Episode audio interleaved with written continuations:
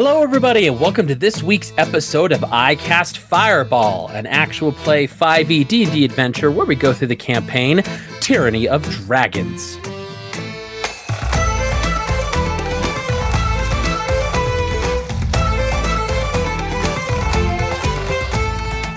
I am Thomas, your dungeon master for this adventure, and around the table we've got Mickey, who plays Malamara. Jacob, who plays Lance Thalen. And Ned, I play the kobold Fleeple. All right, and for this bonus episode, this is our second word of recall episode that we've got. Uh, we've got some fan questions that we um, have received from the since the last time we recorded, and we did one of these.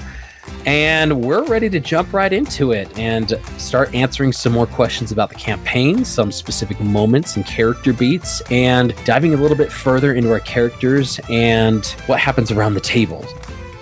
So our first fan question comes from Island Halfcast. That's at Island Halfcast, and they ask a question about tabletop games in general, uh, in addition to D and D. And they say, "Are there elements from other tabletop role-playing games that any of you would want to try porting to a D and D game, or already have, or anything from older editions, homebrews, or even just house rules that you have um, that you'd like to put into D and D games?"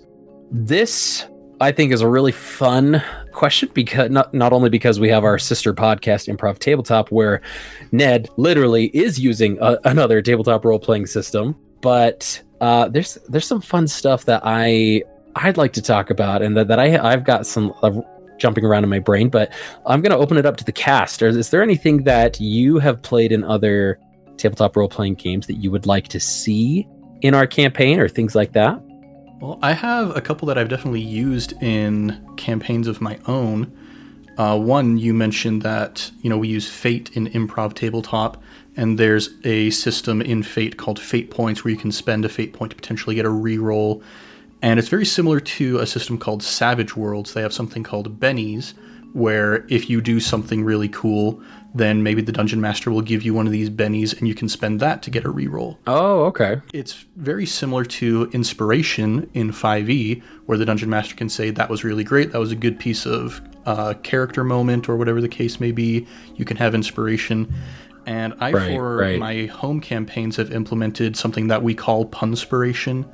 Uh, it kind of was born from the idea of if you can make the cast laugh, then the dungeon master will give you this point of punspiration that you can have in addition to inspiration.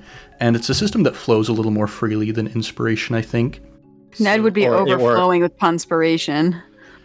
There, there have been many moments true. when my players have been like, Ned, can we give you punspiration? And I'm like, well, you know, if we do that, then you guys are in bad luck because I'm you don't You're want pretty much guys screwed. to have inspiration. It's a bad thing. My question is if it's a real stretch of a bat of a pun and it's just terrible, do- does it get taken away? bad pun, bad punspiration. We're taking it away. Yeah, there, there are Disadvantage on your next roll. There definitely are moments where I have to be judicious about whether I hand out punspiration. But Can't make you groan too much. yeah. But kind of a more something that gets a bit more into like storytelling philosophy that I do is something that I picked up from Monster of the Week. It's a powered Oh, by yeah, okay. system that I really enjoy, and the way that they handle locations is really fascinating.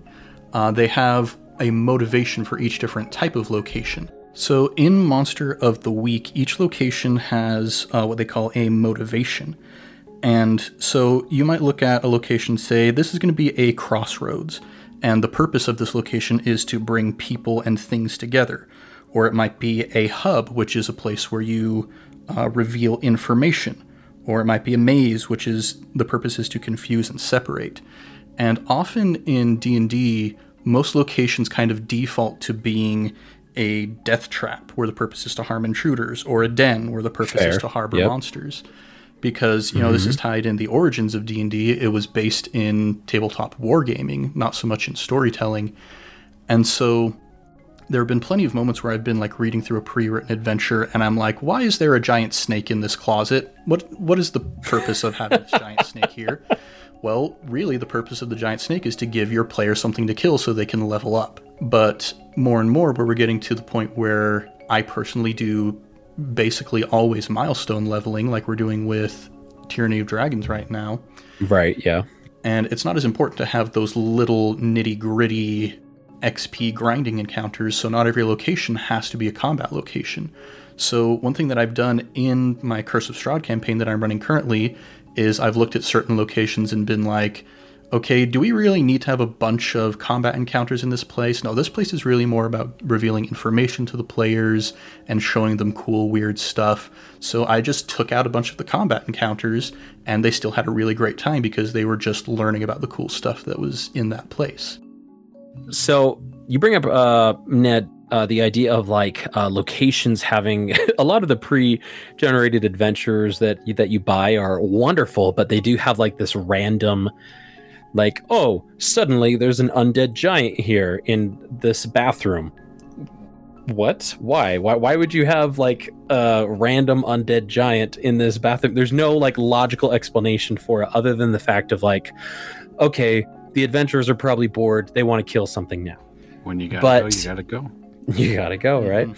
Uh, but yeah, there seems to be a shift away from that of like, well, let's let's make it more storytelling, sto- more story based, so we can actually like dive into like character development and stuff, and obviously to where they can still use your abilities. Um, and I've actually been listening to a YouTube channel called the Dungeon Dudes. I think they got some great stuff on there. Uh, so not not exactly what Ned was talking about here, but they've got a couple videos up there on like how do you structure encounters and like how do you make a session more engaging for your players, and uh, that just seems to be like what you were kind of building on top of Ned as well, of like making it more engaging for your players rather than just always defaulting to battle to be the engaging element of it, being like this location has a purpose and therefore the story is more rich, which involves your characters a little bit more.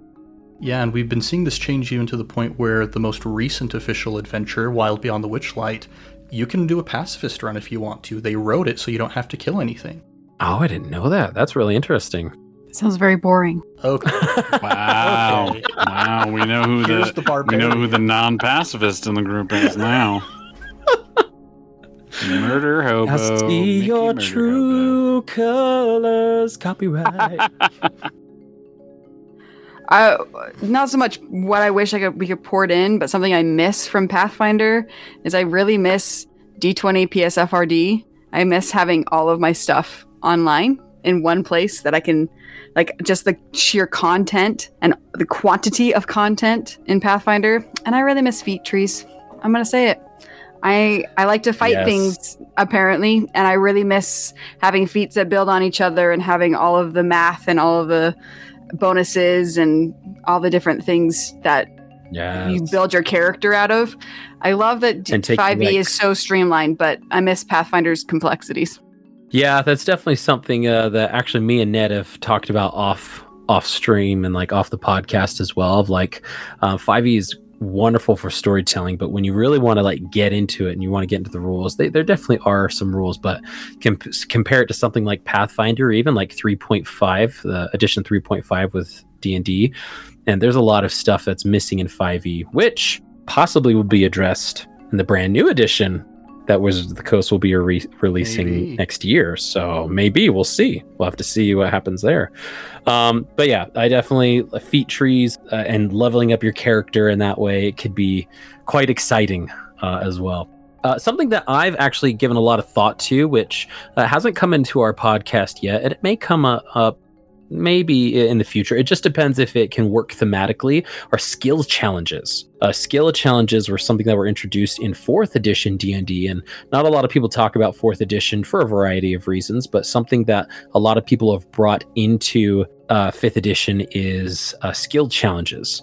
And that basically says instead of just one person, like instead of just hacking and slashing through a situation, you have to try and like actually contribute a certain skill to overcome this major obstacle. Like the room is filling up with water. Instead of trying to like find the exit necessarily, it could become a skill challenge. And then all of you find a creative way to then implement your skills as a character. So, you know, the rogue can do investigation, the barbarian can do strength to like jam their weapon into the gears and things like that. Um, or the druid can do a perception check. Uh, and so, and it's based off of the success or failure of each skill. Anyway, that's something I've been thinking about and toying around with, uh, bringing into iCast Fireball as well. You heard it here first, folks. And now they'll call me out when I don't do it. Liar! All right, Jacob, anything to add or uh Nope. okay, that's fine. Um, I fine. well, and I, I, I've played other RPG tabletop settings, but I'm just I'm just a, a 5e purist. I'm just I love the simplicity yet the eleg. It's like you know you, you you bunch of PC overlords with all your things you want to add. I just want the simple Mac. I want the beauty, the sleek design. no, I no The everything that was mentioned works is, is it ju- yeah, it just works, guys. Why fix something that ain't broke? Let the simpletons in. Uh, um, I but no, everything that was mentioned is, I, I I think are really cool ideas. I just I. I, I'm kind of the opposite of Mickey. Mickey loves her little feat trees and everything, and I just I like how much D&D can be 5e in particular can be for super simple or you can add complexity to it like there's no necessarily binding restrictions unless you're going into like you know like official things going with it but like there are so many expansions out there so many homebrews available that can be added so many different elements you could bring into it I just like that. So I, I'm kind of a little bit more of a 5e purist in terms of just I really love. I think it brings in so many uh, the best of all different editions that I've looked into, and even then saying this is it, but change whatever you want, obviously, in any homebrew thing you got going on. So that's what I really like. And by the way, just to not spread false information, the new iteration of D and D doesn't come out till 2024. Oh, thank you. I, thank you for I just looked it up and I was like, is it coming out? But it's 2024 apparently. So don't get too excited yet. You still you still have to hold on to my 5e for a little longer. Wonderful. Well, let's go and jump into the next question that we've got here. This this question's going to be for Mickey actually. Now, Mickey, why is Malamara interested in this mission? Like going to the cultist camp, like why are you interested in this mission? Why uh if Fleeple, he has a faith journey and Lance is running from something, but why does Mal want to tag along specifically?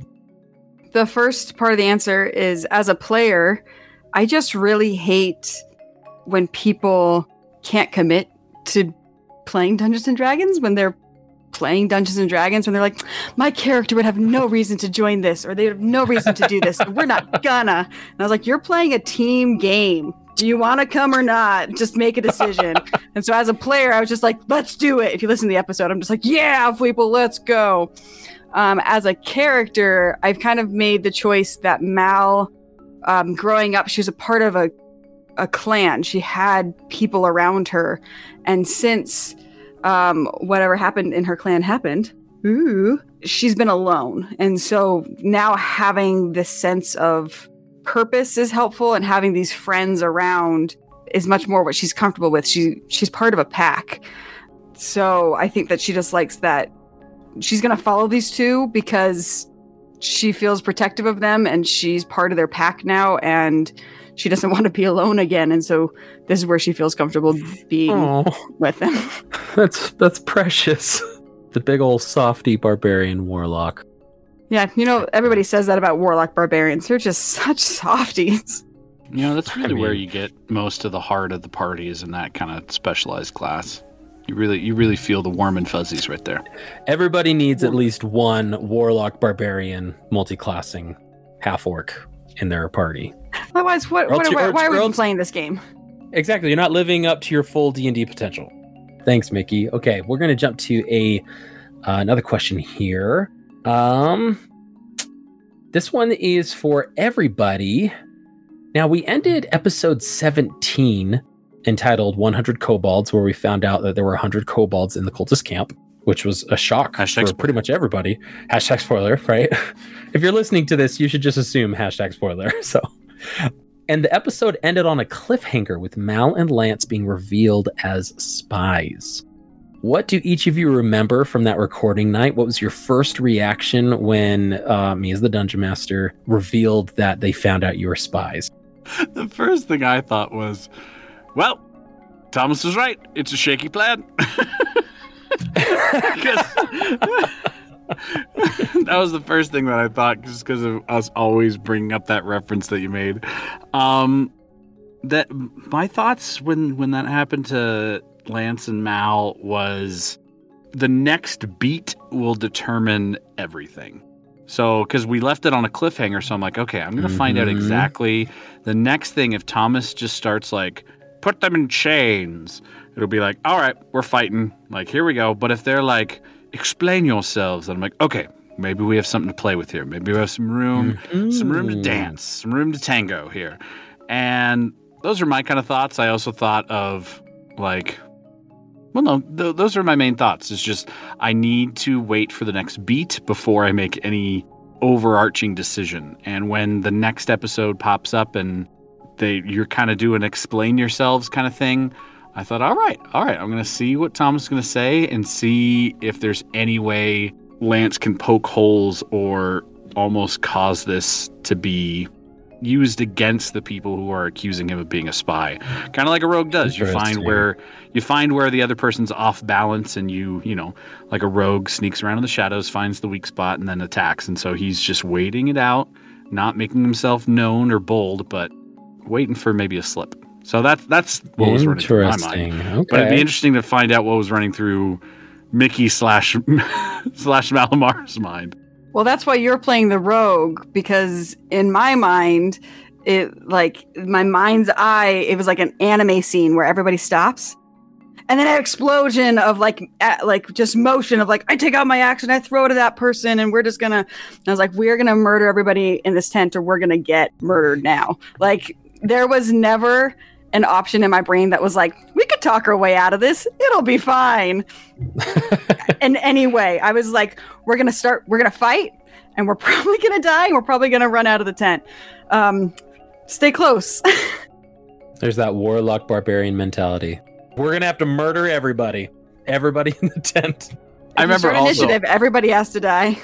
I thought briefly as well. I wonder how soundproof this tent is because I was going to be like, blow it up, blow it up. but I was like, I wonder how soundproof this thing is. Will he be able to hear me from how far he is? That was my second image. Was us just turning and running from the tent, just out. Yeah, my reaction was also fairly pessimistic as far as being able to talk our way out of it.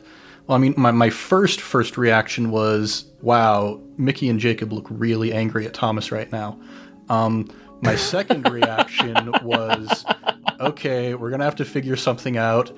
But you know what? We've been planning for how many episodes at this point, and Ned, the player, Ned, the improviser, is like, we've been spending too much time planning. Let's just get the action moving. Let's kill some stuff, um, which is, you know, the more murdery, mo- the more murder hobo-y way of looking at things. But also, it's like, you know, this is D and D. We're supposed to kill stuff. Mm-hmm. So Mm-hmm. that was my first response.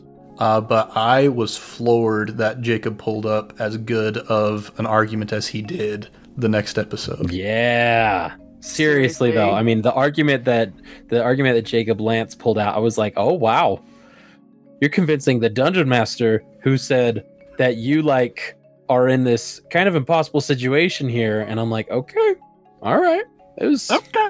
it was it was major props there, that's for sure. It's Just one, one. I was rolling so well with deception that whole time, and one, and it was not a terrible roll, but it wasn't a great roll. It was just like, oh, Yeah, I think it was like a nine though, and it was like, Yeah, it was it was "Oh, somewhere like in maybe low teens. I can't remember exactly what the roll was. Yeah, or like yeah, it wasn't the best. But yeah, I just well, and I thought like when you started talking, I'm like, okay, is this uh and I forgot the name. Who's the name of the person who was accusing us of being spies? Balam. Oh, Balam. Balam. Uh, so which I think I kept mispronouncing as Balaam the whole time. But yeah, Balaam. Kuwaib? yep, Kuwaib, Kwab, Kebab. Kebab. Uh, Balaam, I I also thought during that time, and I think this was me, the player, and also Lance. Like a thought that Lance would have is like, this person isn't virtuous. They're not like, I'm helping the camp. Let me help you. It's like, no, you're out it. You're out for your own. You're you're trying to up your ranks. You're trying to do the things that I literally thought, or that I'm literally supposed to find out who is trying to, you know, sabotage the camp or sow dissent to improve their chances. And I'm like, well, you're kind of doing what I was supposed to be looking for, and you just talked about it. So, yeah, Yeah, yeah. It was a, it was a tense and very fun moment for all of us. I think it was intense. In a tent, at Mm. least. Oh, Inspiration. Except for God. Fleeple. Fleeple wasn't intense. Fleeple was outside the whole time. yeah, you were you were sipping your wonderful Bordeaux, you know, with uh, all your your fine cheeses. All right, let's move on to the next question that we got here. We've got another fan question. This one is from at Katie.Florman. They ask, how do you decide how much background to give a character or how much room do you leave the dungeon master to play with? I, I'm assuming this is in initial character creation here. Um, and we've talked kind of briefly about it. I know Mickey, you talked about this in in sort of your uh, meet and geek or your your episodes with Malamara. But if you were to maybe summarize in like maybe a minute or two each of you, a minute or two, how much do you flesh out, and how much do you yeah, how much do you leave up for interpretation? I just looked it up. I gave Thomas five pages of backstory. Yes. Which part of that is explanation of just a backstory, and part of it was, like I said in my episode, I like to um, do dialogue, so he kind of gets an idea of how characters in my backstory have speak to each other, and part of that was like the patron's perspective, and then Malamara meeting her patron, and different things that I felt would be important to her. But I've also, like I said, I leave a lot of stuff up to Thomas of there's a couple of things that I'm like, honestly, I don't have a solution to this. DM's choice. If this character comes back or not, DM's choice. I don't know what I'm doing right before. Apparently, I'm part of a caravan. DM's choice. yep. I was just about to bring up the caravan. So I like to give a really, I like personally to really flesh out my character, who they are, and their world, where they came from right before a campaign, and try and give relevant details to the DM, but leave a couple surprises that even I, as a player, don't know because that's interesting when you then run into them because you don't know what that secret's going to be because the DM has chosen. On my side of things, I leave it largely up to like how much information does the dungeon master want. With this campaign, Thomas gave us kind of a lot of freedom as far as character creation. He didn't have like specific demands of us. So I basically just gave him this is as much of Fleeple's backstory as going to inform why he's going on this adventure and why he wants to be part of this journey. Whereas in another campaign I'm in right now, I basically got to invent the entire lore of the Eladrin race on my friend's homebrew world that he was creating. So it really comes down to like the needs of the adventure for me. And in some of my campaigns that I've run, like the next campaign that I'm going to be starting up hopefully pretty soon here, it's a 20 level campaign, Odyssey of the Dragon Lords. And because it's such oh, a long scale, epic ranging campaign, I have like I have legitimately a 26 item questionnaire that I'm sending to each of my players going into like what's your history, what's your personality, what are your goals. Whereas in my Curse of Strahd campaign that I'm running right now, we knew that okay, you're going to get torn out of your homeworld into this strange place, so it doesn't necessarily it's not as integral to the story what your relationship with your family is, that kind of stuff. So Right. it really yeah. depends on the needs of the campaign, but I'm of the mentality that a player can never give me too much information because those are all gifts Yes. that I can use to create more gifts to give back to them during the storytelling process. Yeah, it's been it's been really great. And uh, uh, before Jacob jumps in here, everybody here uh, in ICAST Fireball, they they gave me a ton to work with, which just every single moment was just another gift. And and th- there were even moments where we would sit down and we would work something out wi- with each other. I think Jacob, you and I did that, being like, "Hey, I want to work. I want to work this specific moment with you, or this specific person from your background, or whatever." Or, you know, and so it was just it was really exciting the more information that I was given to be able to flesh out these moments and these little like uh, nuances um, when uh, you see this out of the corner of your eye, which could spark something. Jacob, did you have anything? Uh, what, what were you going to say? Uh, I'm kind of similar to to Mickey, where I I didn't write five pages. I'm not that similar. I'm not I'm not that cool. Um, but I did I did create a pretty extensive kind of uh, backstory to to this character, and I try and do that for most characters um, in D and D. But I, I really like to leave a space of time that I can't control. Usually, what I do is I, I create a backstory about like where they're from, what they've gone through, maybe some big crucial moments that are maybe like leading them to wherever the campaign starts. But I like to leave a space of time and obviously a, lot of things unresolved so that one the the DM can play around with that space of time of like what's really happened in between that moment and the start of the campaign and also that there's a lot of unresolved things. I really try and plant that in the backstory pretty well. But there's a lot of like little pop-ups where it's like, oh, this could be something that I could play with later. Maybe this moment of like a childhood friend or this thing where there was maybe like a grudge against somebody that never got resolved or someone cheated somebody and it wasn't a big moment for the character but it might have been a big moment for the the other person. So i try and leave a lot of those so that the dm can have a lot of freedom in manipulating that um, and and throwing cool gifts and surprises along the way an example of this is like you said with with the caravan where Mickey's like, I'm in a caravan. Apparently, I didn't know I was gonna have a bodyguard, and that was the thing you threw at me, and I was like, oh, okay, I, that makes sense. Lance hired a bodyguard, you know, to to protect him because he's very skittish of anything coming at him. But I did not know that was coming out. I didn't know who this guy was, and I realized within the first five minutes, I hate this guy. So I love this. and it was, no wonder you're so angry at kebab. Yeah, I, um, well, and I loved it. I loved that. Like, I'm like, this is someone that my character would hate, and I love that I can play with that, and that he can play with it. And so I thought, I thought it was, it was awesome. So yeah, I'm just so glad my players yes and so hard. just very grateful for that.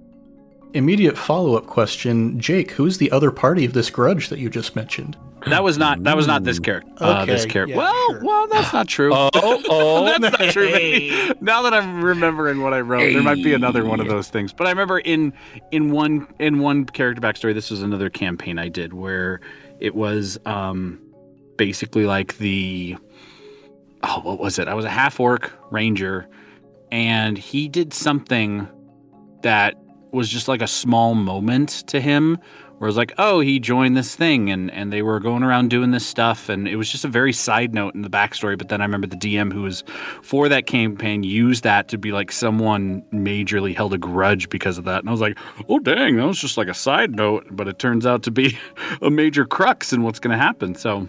So that, that that's where that came from. But uh, now that I think about it, there might be there might be a grudge out there for Lance. Yes, there might be a Now- grudge. I'm gonna have to listen back through this and figure out everybody who Lance has slided so that I can know who we're gonna have to kill. in the future. I will say, I know can't that remember- Kilwab is going to be the big bad evil guy. yes, exactly. We do know that. I, mean, that I is can't confirmed. remember what episode it was, but I did drop at one point. I did drop a hint of something of like a major, a major hint of what was possibly coming for Lance. But I so if you have an was. idea of what that is, go ahead and post it on our social media webs there. it's fashion design. He's running away from it. Oh my gosh. Well, I mean, Lance's fashion is quite on point, as uh, that was Mondath something. did point also, out. Sorry, that's totally random. I remember that moment where you're like, "It's a very good fashion choice." I was just like, "What?" I did not expect that to all of a sudden be a bonding moment between the big bad of the cultist camp and Lance that they agreed on fashion. So that was a little bit don't of let me wear that threw me. anything besides the black robes, but you know. Yeah, Fashion is a very cutthroat industry, and that's why he's. It is. It is. It is a very cutthroat industry. Yeah, who knows who Lance stabbed in the back for for a, a chance. Well, let's go ahead and push it off uh, from me to my players here. Uh, there are a lot of questions that uh, I think some of you might have t- for me. So, do any of you have a burning question that you'd like to ask the dungeon master? Yes, Wormbox. Why Wormbox? What Wormbox? How Wormbox? Where my, Wormbox? I will say Leeson my talks about it. everybody. It's in Mondath's everybody, notes. everybody freaking talks about that Wormbox. I my wife has been listening and she's far behind, but she just got to the Wormbox episode, and she kind of came out of the room she was in, walked straight up to me, and went, "What the crap is that?" Sounds like Kelly.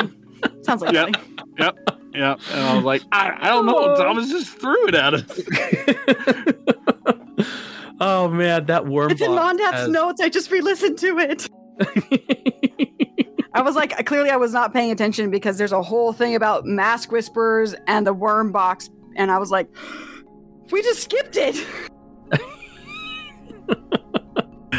Um, yeah, the worm box is kind of a weird thing, isn't it? It's a kind of Don't weird, say.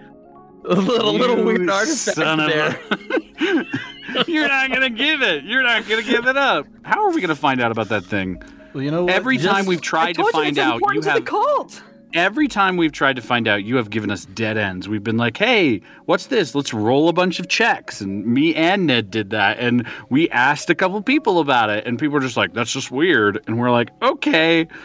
We have tried, man. We've tried to give you that door.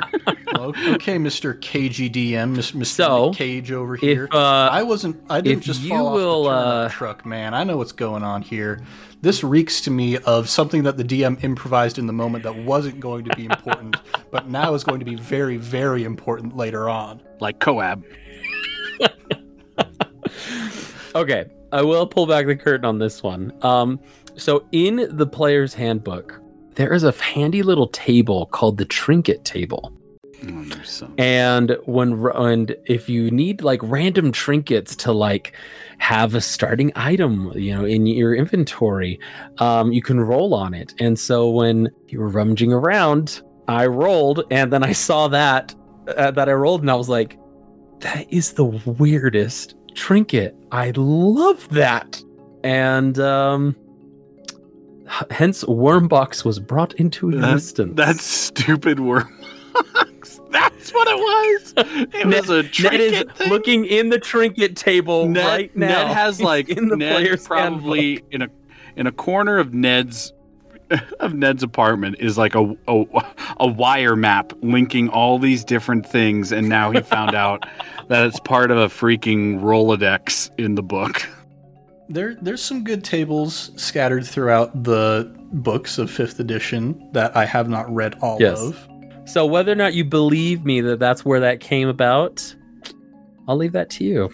Worm box. I hate this thing. Wormbox. well, yeah, I, I, I, I was pretty sure that that was a burning question from at least one of you. So I'm we got that out in the air. Uh, but Jacob or uh, Mickey, do you have any other questions for the Dungeon Master that you wanted to ask? Okay, as long as we're on random crap. Well, no, this question, never mind. This question, we haven't gotten to it yet. I know that there are quite a few in here, like what was keeping the orcs at the camp. Yes, I'll do that one. I'll do that one. That one was one that I had a question of because when I was talking, being all like, "Oh, I totally represent the higher ups in the cult, and they don't like this camp, and you should help us." The orcs like were obviously talking about that they were forced to be here, and I think Lance asked them like vaguely why, and they were like, "You know why?" And I was like, "Oh, of course I do." Not. Um. So that was my question. What was keeping the orc part of that orc clan there? Yeah, so that orc clan were they were kept there against their will, which was pretty apparent. But I mean, long story short, and I don't know if this is going to come up in a future episode or not, but so I won't I, I maybe won't get into all of the details, but this is what I can share. Um, those orcs were basically coerced if they if they wanted their tribe to continue and to live and to to exist that they had to send a platoon to work for the cultist camp and so they they had this platoon that was there you know these 12 orcs that were being held hostage, or rather, the people back at their uh, their actual clan were being held hostage, um, which is why there was such bitterness and anger and resentment. Which is why when you presented the idea of like, let's burn this to the ground, they were like, yeah, yeah, that's a great idea. They just needed the spark. I mean, the I mean the all the tinder was there. They just needed the spark. Gotcha. Interesting. It'll be interesting to see how or if that comes up later too. I think that ties in pretty directly to another question we have on our list about how it was finding out that the orcs were so disgruntled and Mm, yeah. there was this social structure going on there. Yeah, because I, I was I was obviously Lance was the one kind of finding that out. I remember thinking, well, and, and again, it, it has to do with actually a little. Uh, well, I won't, I won't reveal too much, but it has to do a little bit with Lance's backstory of why he speaks orc. He knew like why would because he knows actually orcs, not like intimately like oh my gosh I know everything about this society and grew up with this society. He knows them pretty well. He knows kind of their structure and their traditions and cultures a little bit, and he's like this doesn't seem like something orcs would jive with.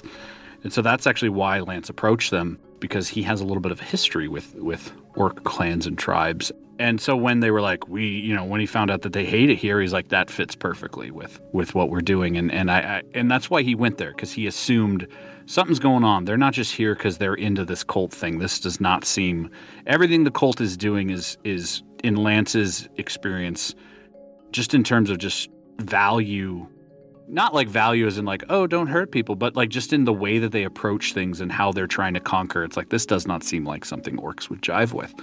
At least the the, the clans and tribes lance has interacted with. So it didn't surprise me but it definitely it it it, it was a cool kind of thing that i could connect to lance of of why he was going to talk to them and then him understanding a little bit of them of how he could then use them for us trying to get out of the camp. Yeah, that makes sense. Uh, I, well, let me actually say words here. Um, while you were talking, Mickey, I've got a follow up question for you. With the information, I assume with uh, the little bit of downtime the week that you had in Greenest, that all of all the adventures, or rather everything, would be shared amongst each other, um, especially with uh, Lance and Mal awkwardly following each other for that that week time, just kind of circling around each other. But like, how do you feel like Mal reacted or would react to understanding a little bit more about the orcs in the camp and their culture and like even that they had some sort of religion?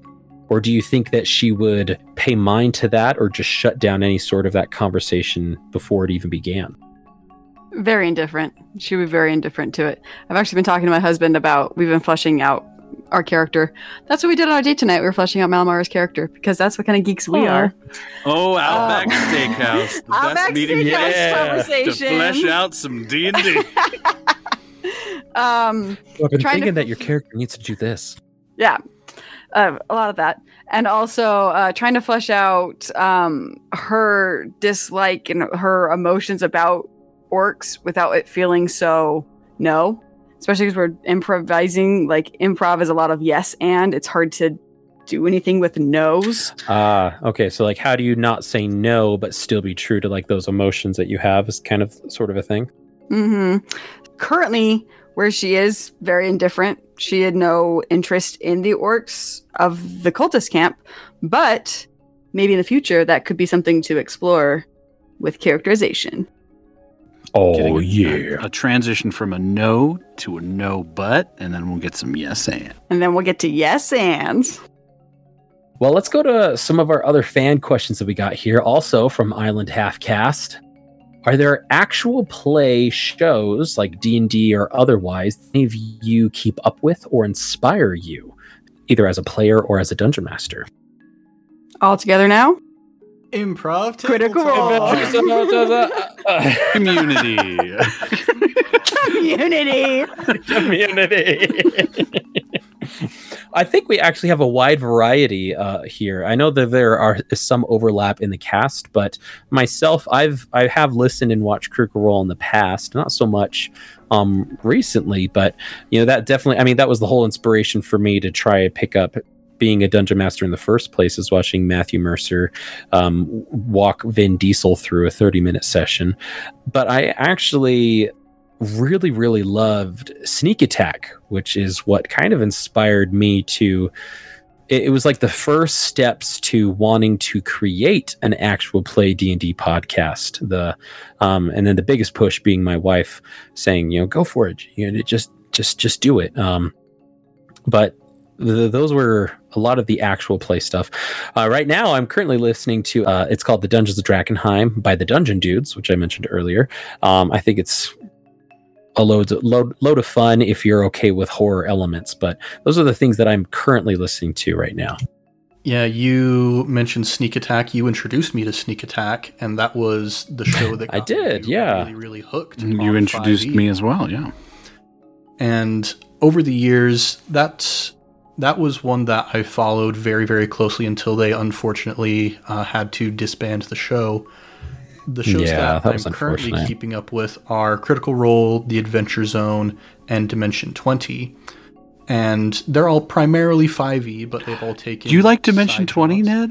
Dimension 20 is amazing. Brennan Lee Mulligan I love Dimension 20. Oh, Ned. in the entire world. I love that. Okay. And as far as like inspirations, uh, when I watch these shows, I always try and learn something from the game master that I can bring to myself.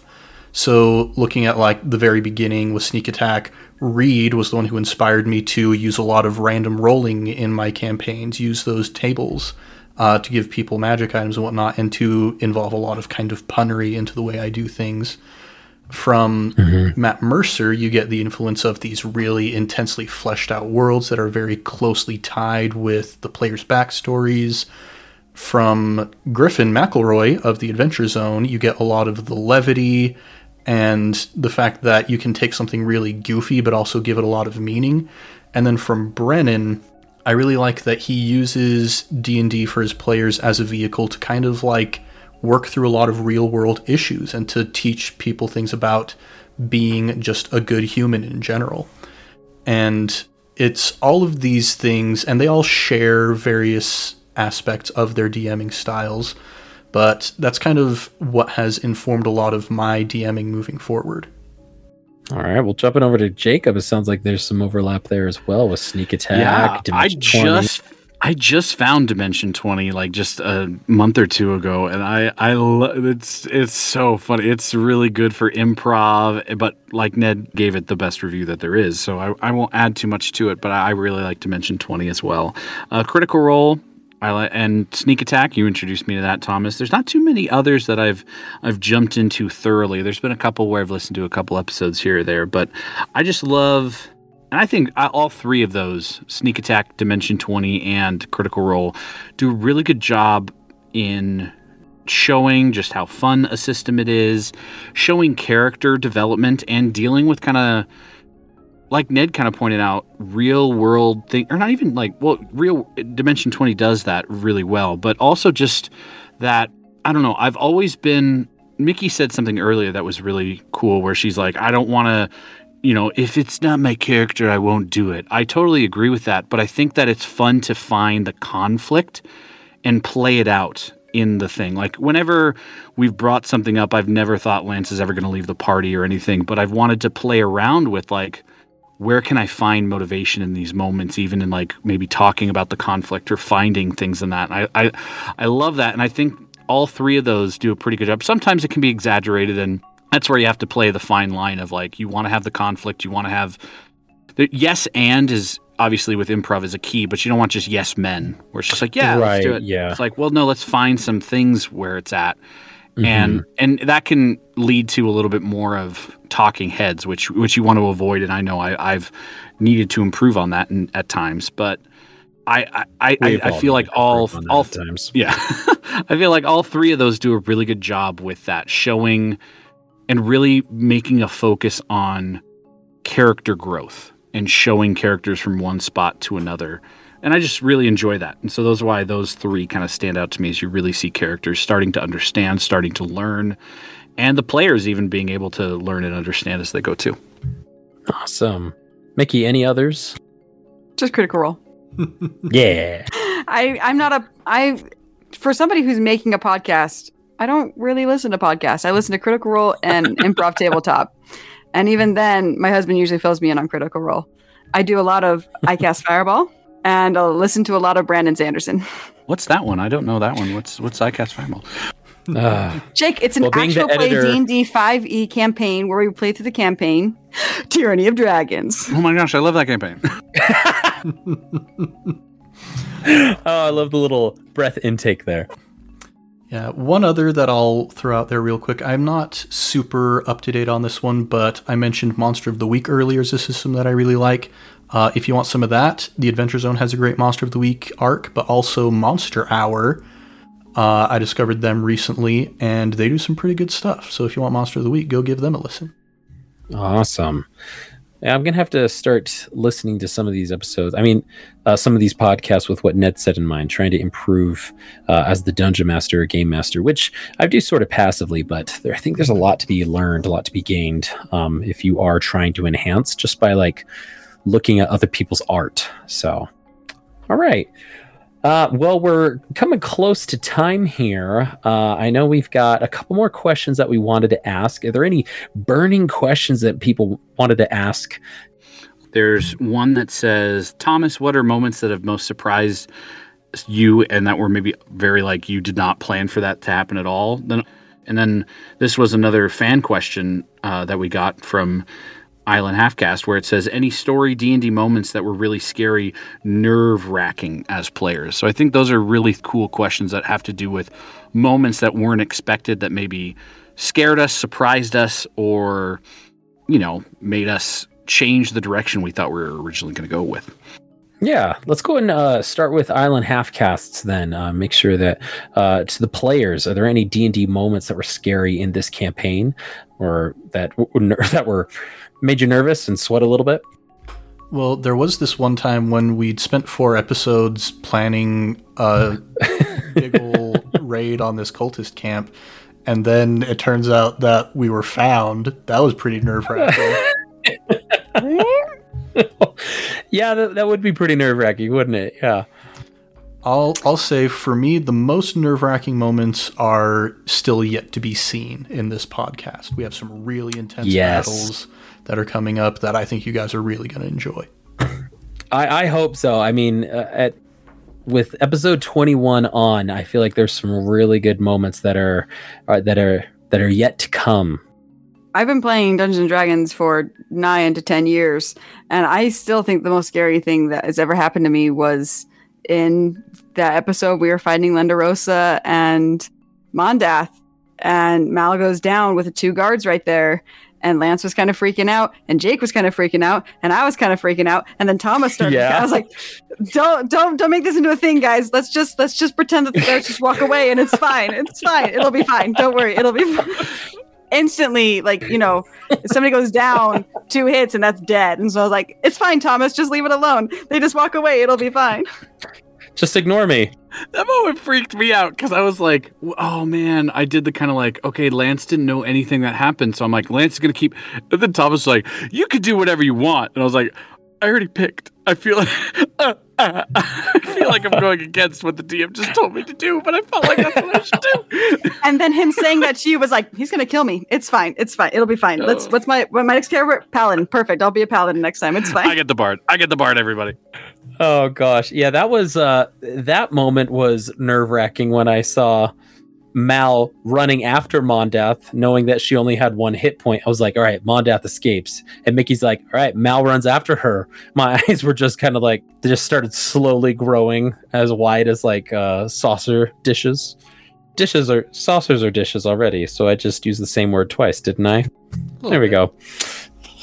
Well, as the dungeon master, you have to know your words very elegant. I'm, I'm terrible. I'm terrible with words, everybody, for an auditory only big and medium. immense. It's it's this It was very large. depression in the ground. There's like there's cliffs that go up around it. You, you could think of it like a bowl. Not not quite a caldera, but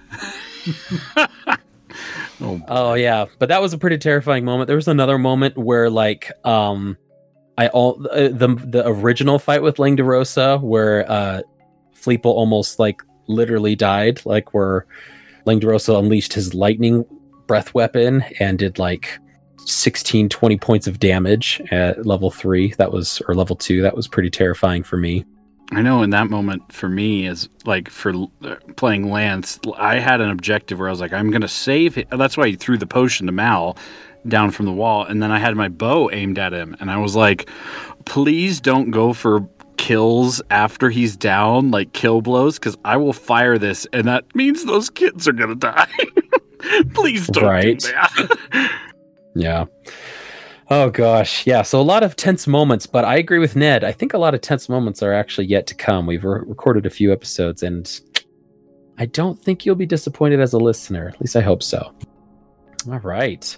Is there any surprising moments for me as the dungeon master? Yes. I mean, I I actually didn't expect the battle to ensue inside the tent with uh, Mondath and Langdorosa.